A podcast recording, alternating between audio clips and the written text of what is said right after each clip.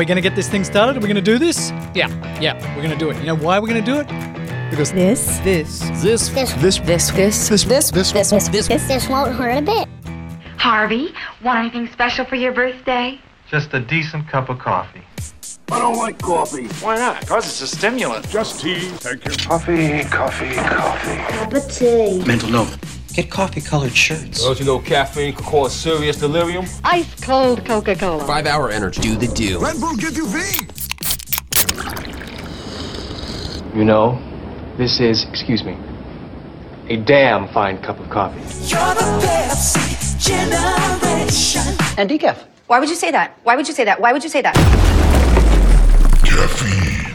Is caffeine good or bad this week? What's the latest? Every so often, there's a new study about coffee and whether or not it's healthy for you. More than four cups a day might increase the risk of an early death. Could cut chances of premature death by heart disease by 15%. Before you grab that cup of coffee, listen to this. Coffee could help keep a range of illnesses at bay. Diabetes, Parkinson's, heart disease, even suicide. They're more likely to exhibit right now.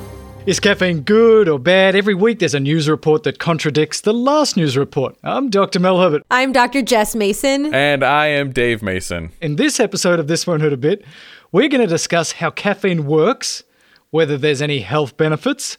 We're going to talk about energy drinks, and we're going to talk about what happens when you have too much caffeine.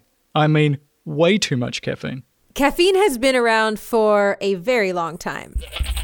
There's a popular legend that the coffee bean was discovered by a melancholic goat herder from either North Africa or the Middle East, depending on which source you read. He observed his goats dancing around after eating a certain berry. So then he tried the berries himself, and he became happy and forgot all his troubles. So he shared the berries with a local monastery who decided to dry and boil the bean. Coffee may have been around even longer than that. Depending on the translation you read, some people think that coffee is described in the Bible and even Homer's Iliad. What we know for sure, though, is that there is written accounts of coffee being brewed around 1000 AD in Yemen, in the port city of Mocha. No, come on, mocha. Uh, I, seriously, that's the name. Mocha. The mocha latte. Right next to a mochaccino. cappuccino. yeah, exactly. Yeah, but actually, Dave, if you did order a coffee in the port city of Mocha at that time, you'd probably send it back because it wouldn't look or taste anything like coffee today. It was probably more like tea because they were steeping an unroasted bean. And it wasn't until the 14th century that somebody decided to roast the bean. And coffee, it would never be the same. Coffee houses opened everywhere in the Middle East called Mekteb e Irfan, which means the school of the wise. In the 17th century, coffee and tea were gaining popularity in Europe. Coffee shops opened in Venice, in London, in Paris. Europeans started developing a whole culture and a special dishware around drinking coffee and tea. It became a whole thing. In the placing of the tea sets, exactness in details helps tremendously in giving the final impression of perfection. In addition to coffee, tea, and cocoa, there's other plants that make caffeine that aren't as well known. For instance, yerba mate and the kola nut. Dave, have you ever heard of kola nut? No. You have, in fact. I'll give you a hint. In 1886, John Pemberton mixed coca beans with kola nut, and what did he make? Uh, Pepsi. Close. Uh, Coca Cola. Okay. But thank you for trying. So let's talk about what caffeine does to your body. Every person makes a chemical called adenosine throughout the day, and as it builds up in your body, it makes you sleepy. Well, guess what the caffeine molecule does? It displaces the adenosine. Let's take a trip with a caffeine molecule. You sip your morning coffee, it goes to your stomach and intestines, and then into your bloodstream, and you start feeling the effects of the caffeine in about 15 minutes. It has its peak effect at about one hour. The caffeine molecules go through your whole body. They affect your entire body, but especially your brain. The caffeine from your morning blend goes from your bloodstream into your brain and displaces the adenosine that's been making you sleepy. And that's what makes you feel more awake. So, small to moderate doses, such as, say, a Coca Cola up to a large coffee, these have been shown to increase alertness, concentration, reasoning, and memory. The controversy over whether coffee is good or bad, well, that's nothing new. In Sweden in the 1700s, coffee was getting really popular, but King Gustav III thought that it was bad, so he set out to prove it. There was a set of identical twins, and they were condemned to death for crimes that they had committed. Gustav saw it as his opportunity to prove to the Swedish people that coffee is bad for you. So he gave the twins a choice. This is King Gustav. You can either be put to death today or life in prison, but one of you has to drink tea while the other has to drink three pots of coffee every day. Then we'll see how long it takes for you to die. How does that sound? Oh ja, tack så mycket. Ja, that sounds good. Gustav assigned two physicians to monitor the twins in their slow spiral into death. This has jokingly become known as the first Swedish clinical trial. So, any guesses as to what happened? Mm, no. The first death was one of the doctors. Oh. and the second death, it was King Gustav. Third death was the brother drinking tea, but Aha. he probably just died from old age because he was 83 years old. And as for the other brother who was drinking coffee, Yeah. well, no one knows what happened to him because he probably outlived anyone who cared about the experiment in the first place and he died in obscurity. Um, should I stop drinking the coffee? Now that you're all dead. Hello? So, what can we conclude from this randomized trial of two people? Nothing. That I would rather drink coffee than be executed that day. That is true. Uh, from a scientific point of view, we can learn nothing, but it is such a great story. Hundreds of years later, we continue to question the health benefits and the risks of caffeine. We all know that caffeine is good for people who work night shifts because it's been proven actually to reduce errors on the job. And that's especially important for doctors and nurses and cops and pilots and truck drivers. That's why there's always, I mean, always, a pot of coffee in the ER. Is is it good coffee in the ER? No. No. In addition to keeping your weight, these small doses have a lot of other effects on your body. But it's important to keep in mind with pretty much all of these effects that the research is based on associations and not randomized trials. That's why they say association does not imply causation. So, what is this association? I'll try and explain it this way everybody who eats carrots eventually dies, therefore, eating carrots kills you. Oh my god, I'm never eating a carrot That carrot sounds again. terrible. Yep. Uh-huh. I'm totally staying away from carrots. So that's kind of a silly example, but it gives you sort of the idea. Those two may be true, but they're not actually the cause of each other. So the carrots did not cause the death. They're associated, but they're not causing you to die. There's another really famous one, and it's about hormone replacement therapy.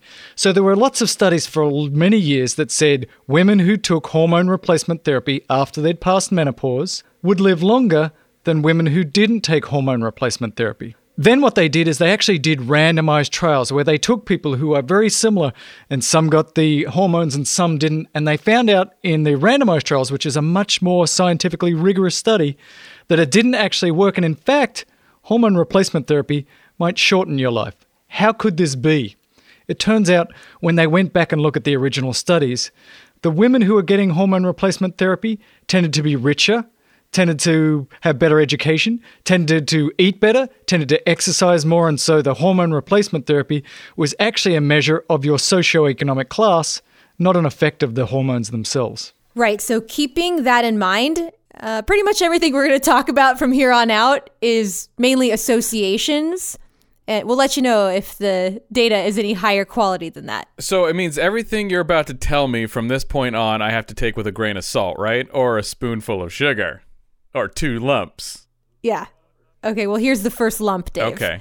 Caffeine goes to your heart muscles. It triggers the release of chemicals that help with muscle contraction. If you're not a regular caffeine drinker, You mean a lightweight? yeah, if you're a caffeine lightweight, it can raise your blood pressure, but this effect goes away with daily users. So, over the long term, small to moderate doses may decrease your chance of a heart attack or a stroke. By association. Remember, the lumps. Right, lumps. Now you guys really sound like doctors. You're really being cautious with your phraseology. There's something called an inverse association as well, and in this case, between coffee and tea drinking and Parkinson's disease. When you look at people who've got Parkinson's disease and you compare them with people who don't, the people who did not get Parkinson's disease tended to drink more coffee. But that doesn't necessarily mean that the coffee protects you from Parkinson's disease. Mm. It's just another association. And the same type of inverse association exists with coffee and tea and type 2 diabetes. So, looking at people who got diabetes and people who didn't, the people who didn't get diabetes tended to drink more coffee. Caffeine stimulates smooth muscle. And that's what makes uh, your bowels move. So, Dave, mm-hmm. yes, it does indeed help you go poopy pants. I knew it. I knew it because it happens. And caffeine may affect your mental health. Again, it has that same inverse association with depression. But in some people and at higher amounts, it can increase the risk of anxiety. Again, these are the effects that caffeine has at low to moderate doses. Because there's a lot of ways to consume caffeine, and different products have different doses. So let's start with the least amount of caffeine and go up on the scale. A Hershey's chocolate bar has just 9 milligrams of caffeine. An iced tea, like a Snapple or Arizona, has 15 to 20 milligrams. You've got your white tea, which is about 30 to 55 milligrams, all the way up to your black tea, which can have as much as 90 milligrams of caffeine per cup. Now, my favorite vector for caffeine is Diet Coke or Diet Pepsi. A standard Diet Coke or Pepsi only has about 40 milligrams of caffeine. An espresso shot also has 40 milligrams. A standard 8 ounce can of Red Bull or Monster or Rockstar gives you about 80 milligrams of caffeine. But we're going to have to come back to this because that's not the entire story with these drinks. Standard 8 ounce cup of coffee has about 100 to 200 milligrams of caffeine. And then a five hour energy, that tiny little bottle, that's got 215 milligrams. Then there's a really strong cup of coffee. It's called Death Wish coffee. So you can imagine. So eight ounces of Death Wish coffee has, wait for it, 440 milligrams. So more than twice what a standard cup of coffee has. But you know, the most dangerous way to consume caffeine is pure caffeine powder. One teaspoon has 3,200 milligrams. What? Yes. 3,200 milligrams. That's Whoa. approaching the lethal dose. So that's like 10 or 20 cups of coffee Ugh. in one little teaspoon. Wow. And okay. you can just buy this online. Yeah. My name is David Teets, and I'm an emergency department pharmacist at the Cleveland Clinic. So, the recommended max is around 400 milligrams, but uh, the toxic amount in adults is 10 to 20 grams, or the equivalent of about 100 cups of coffee. Too high a doses can actually be fatal. So, it takes a lot of caffeine to kill you, but it's pretty easy to get to that level of caffeine with these highly concentrated caffeine powders. That's actually unregulated because it's considered a dietary supplement by the FDA. And while 10 to 20 grams may sound like a lot, that's actually only about one tablespoon of that powdered form to be fatal. That's right. One tablespoon can kill you. That is that's insane. I can't even go into Target without getting carded to buy NyQuil. And you can buy this stuff online? Yeah. So we're going to come back to caffeine powder because it's really a pretty serious issue. But first, we're going to talk about those energy drinks again. Yeah. So, what did you mean by it's it's not really 80 milligrams of caffeine, even though it's what it says on the label? I mean, what is it like 80 milligrams of caffeine, and then we just throw in something else called baffine at 400 milligrams. Actually, it's kind of like that. but let's get some experts to talk about it for us. So you've met Stuart before. He's Captain Cortex. He's a professor of emergency medicine at the Keck School of Medicine. And he's speaking with Sean Nordt, who's both an emergency physician and formerly a pharmacist. They're going to tell us about energy drinks and what else is in them? I have really just thought of these as caffeine drinks. And I think what you probably should educate us about is how these are different than just a coffee, which we knew so well for so many years. So, energy drinks have a number of different components in them. One of them are caffeine, so everybody's familiar with caffeine. And then it's got some B vitamins in it, it's got a lot of sugars in it, it's got taurine, which is an amino acid. So, all those are pretty safe, except when you get to the caffeine. Caffeine can be dangerous, but then there's also something called guarana. Guarana is a naturally occurring occurring seed that has caffeine in it, as well as theophylline and theobromine. So these are methylxanthine. Methylxanthines are a group of chemically related compounds, caffeine being one of them, theophylline, you may have heard of that one being another, and they have very similar effects. So usually we only talk about caffeine. But these other methylxanthines, well, they act just like caffeine, and we often forget about them. We shouldn't, because their effects are often additive to caffeine. So this is caffeine on top of caffeine plus the effects of theophylline. Is this why you get more jittery on an energy drink than a regular cup of coffee? That is correct. Some people look up Starbucks and say, well, a tall cup of Starbucks will have about 150, 160 milligrams of caffeine. And then they look and say, well, Monster only has about 100 milligrams. A lot of these brands have what they call their energy blend, which is this proprietary kind of trade secret that they don't have to tell you how much. But there's as much as 500 milligrams of caffeine or methylxanthines in each can. And if you're drinking multiple cans, you're getting into a pretty dangerous range of potential caffeine toxicity or similar agents like that. So, even though my energy drink says it contains 80 milligrams of caffeine, it's actually got more stimulant than that. And the problem is that we often don't know exactly how much. Are there any other uses for caffeine in the medical field other than keeping yourselves awake by drinking crappy coffee at night?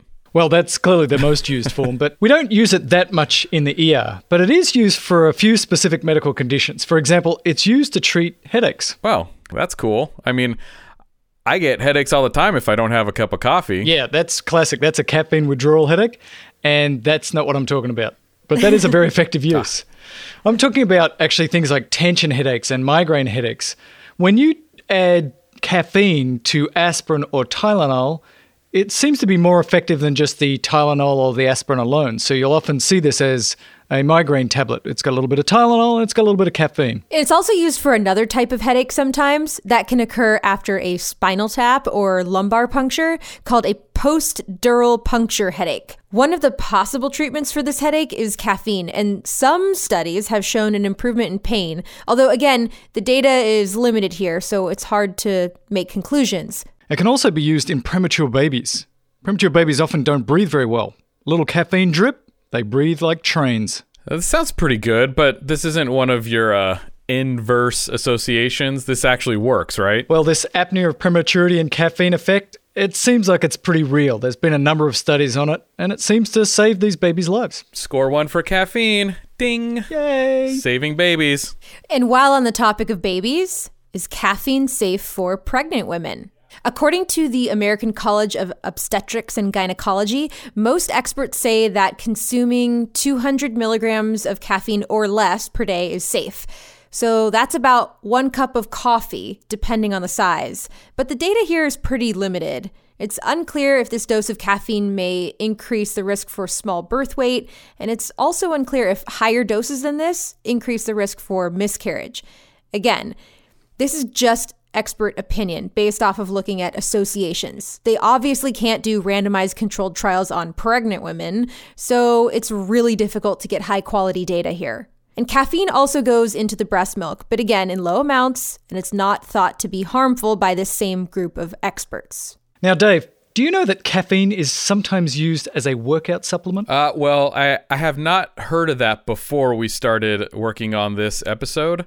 Uh, and I did ask my fitness trainer, Stephen Yates, who appeared in Concussions, if he had ever heard of this before. And this is what he said. Basically, the principle is if your heart rate is up to a certain level, you're in a target rate to burn fat. So, say if I'm doing resistance training and I'm not doing cardio, me just walking to the next machine, my heart rate will stay at a higher rate just because. So, I'll be closer to my target fat burn rate the whole time. But that's my trick but I'm pretty sure that that's why they have it in all of the pre workouts. So people do commonly use caffeine as a training aid, and bottom line is it does work. That's Matt Baird, an emergency physician and sports medicine physician. It seems in low doses that it does enhance performance, and it certainly seems to help with short term duration exercise. So exercise lasting about five minutes, and that's been studied in the laboratory. There's not definitive data or studies showing that it clearly improves times in endurance events, but it's generally thought to do so. There's no evidence to suggest that it improves time with sprinting. In fact, it looks like it does not. And that sprinting means exercise of a duration of zero to 90 seconds. So it clearly seems to be a ergogenic aid or an, a performance improver, but how much is is difficult to quantify, and we don't have the studies to, to tell us that. And what happens with too much caffeine? Because it's not just about perky mornings and saving babies. At some point, you're going to cross the line where it's too much and it starts to make you sick. Now, I'm not talking about the lethal dose, but just enough to make you feel awful. I spoke with some doctors, nurses, and paramedics that I work with about their experiences taking care of patients, and a few of them that were patients themselves. The patient uh, was basically a college student who was trying to do too much stuff, so was taking both coffee and monster drinks, caffeine that she bought from somebody off the street. I had some very strong caffeinated coffee. I believe it was Death Wish. Espresso coffees. Went back to his dorm and used two Red Bulls right back to back. I really liked the taste of Red Bull, just as a drink. Now I went down to the ER. I drank two Red Bulls one after another. They just took the caffeine and poured it into my Pepsi. And I just downed the whole cup. She got very anxious and very agitated, and her heart was racing extremely fast. I became very lightheaded, and the room began to spin. It feels like all of your skin is trying to crawl off of you. Felt like his heart was going to jump out of his chest. And so I put my hand on my pulse as a physician, and I noted that my pulse was approximately 180. She was like 160s, 170s. It had to be greater than 150. His heart rate was 220. She was in what we call a SVT. It's where the upper chambers of the heart are beating way too fast and, and irregularly. So she was going about two to three times as fast as her heart would normally go. My heart was racing. I felt it like skipping beats. It is torture. I couldn't even catch my breath. And then all of a sudden, projectile vomiting. I could not stop throwing up. She had to get a medicine called adenosine, which would break her out of that abnormal heart rhythm. And plus, she was given some other medicines to help. It's sort of like a benzodiazepines like Valium and type of medications to help to calm her down as well because she was extremely distressed. Gave me some IV fluids and let me rest a bit, and I felt better. He did fine. We followed up on him the next day. They observed him in the emergency room. He was discharged without complications. I am very thankful that I did something stupid like that while I work in the ER. But it just took some time and I never drank it again. I mean, I'm still a coffee drinker and all that, but all in moderation, of course. So you might be asking, uh, is there an antidote to caffeine? If I can get this over the counter, if one tablespoon can kill me, surely there's an antidote out there that ER docs can use to save your life. There is no antidote. And tragically, there are cases of families devastated by the loss of a loved one. 18 year old Logan Stiner was just days from graduating from a Northeast Ohio high school when he was found unresponsive in the family's home. The teen died after overdosing on caffeine powder. The coroner ruled he had 23 times the normal amount in his system. Here is a statement written by Dennis and Katie Stiner from LaGrange, Ohio, read by our producer, Cece. Logan was more than a prom king, an athlete, and a graduating senior. He was our son and Dylan's little brother. Before May 27, 2014, we had never heard of caffeine powder. Now we think about it every day. How could Logan have died from caffeine?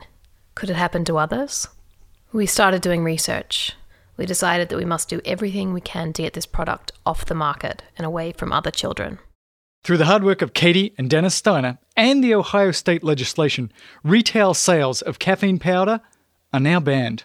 This makes Ohio the 15th state to place a ban on caffeine powder. It's important to remember that deaths from caffeine are really rare. Yes, caffeine powder is really concentrated and potentially really dangerous. But most caffeine that you drink in coffee and tea and even in your energy drinks is not at a level that you even have to worry about it. So, where does this leave us with caffeine? We've heard the good, the bad, and the tragic. We heard how much caffeine in your drink varies. I mean, it varies a lot. And that energy drinks can have a bunch of other stuff that act like caffeine, but are not really counted as caffeine. But they have the same effect. We've got to be really careful with energy drinks. And we also heard that the reason that there's confusion about why caffeine keeps changing when it comes to being good or bad for you is because most of the studies are looking at association.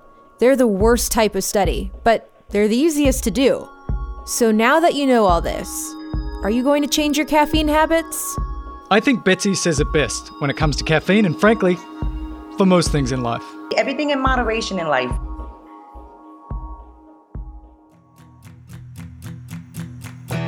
There was a lot of people who helped us put this episode together, so special thanks to Nathan Brzaitis, Dr. Lance Wilson, Kathy Byrne, Matt Baird, Trish Ball, Betsy Martinez, David Teets, Dr. Stuart Swadron, and Dr. Sean Nordt. Our producers are Cece Herbert and Bill Connor. Sound design is by Bill Connor. This Won't Hurt a Bit is a production of Foolyboo Incorporated. The information you hear on This Won't Hurt a Bit should not be taken as actual medical advice.